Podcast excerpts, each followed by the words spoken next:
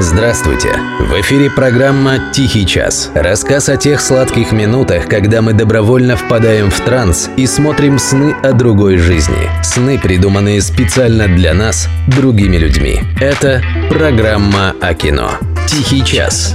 Автор Дарий Федореев, ведущий Денис Иконников. «Спасти рядового Райана». Режиссер Стивен Спилберг. США, 1998 год.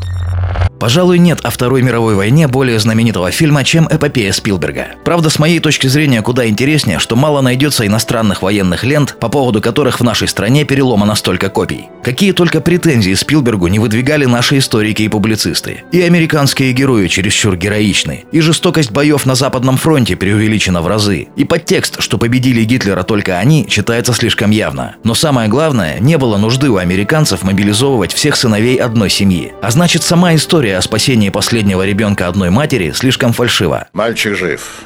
Мы отправим кого-нибудь на его поиски. И мы вытащим его оттуда. При всем моем уважении к нашей истории, тут я вынужден встать на сторону американцев. По крайней мере, в последние детали. Дело в том, что случаи гибели всех детей из одной семьи были и у них. Собственно, в основе фильма абсолютно реальная история братьев Ниланд. Да и закон, который предписывал освободить всех членов семьи от военной службы, если погибал кто-то из них, был принят после гибели на одном корабле пятерых братьев Салливан. Так что здесь Спилберг ничего не придумал, разве что усилил акценты. Я ничего не знаю о Райане, мне все равно.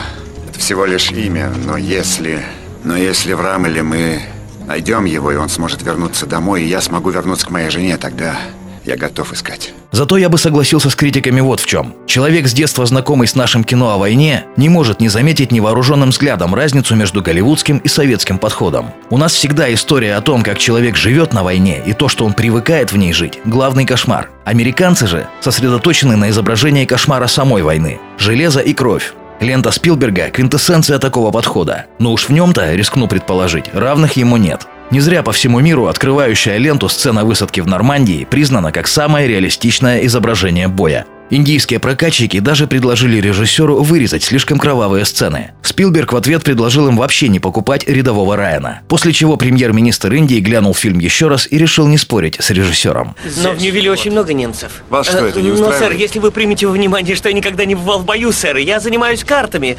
И... Мне нужен человек, говорящий по-французски и по-немецки. Да, сэр. Просто я не держал в руках винтовку после курсов. На этих курсах вам приходилось стрелять? Да, сэр.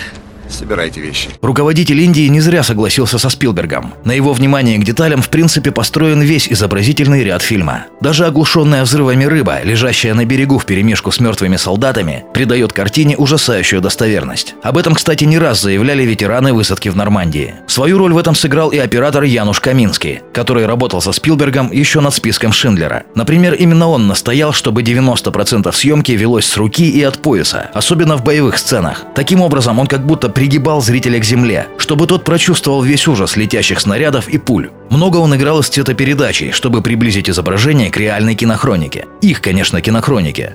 Наших-то военных операторов цветной пленкой не баловали. В общем, изобразительные детали – это настоящая фишка Голливуда вообще и Спилберга в частности. Впрочем, и о звуке стоит сказать отдельно хотя бы потому, что прием достоверной передачи солдатского восприятия взрыва позаимствован Спилбергом у Элиама Климова в «Иди и смотри». Временная полуглухота, еле слышные крики, звон в ушах.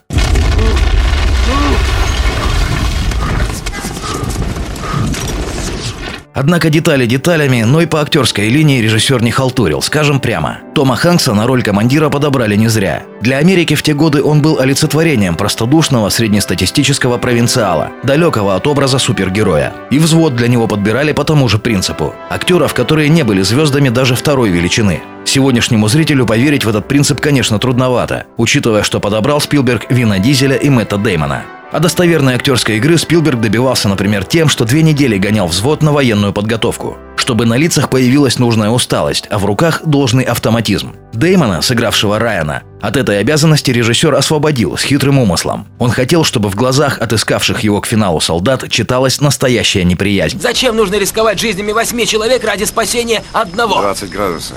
Кто-нибудь ответит ему? Райбен, подумай о матери этого несчастного сопляка. Эй, док, и у меня мать есть. И у тебя тоже. И у сержанта мать есть. Могу поспорить, что даже у капитана.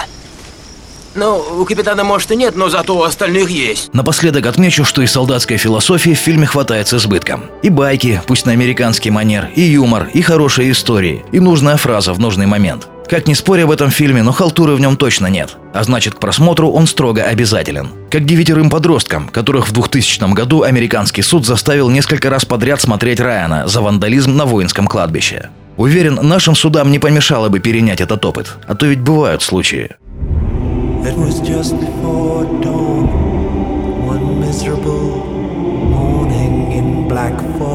It When the forward commander was told to sit tight, when he asked that his men be withdrawn, and the generals gave thanks as the other ranks held back the enemy tanks for a while, and the Anzio bridgehead was held for the price of a few hundred ordinary lives.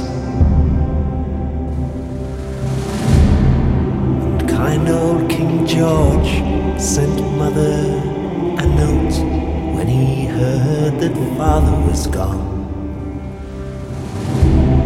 It was, I recall, in the form of a scroll with gold leaf and all.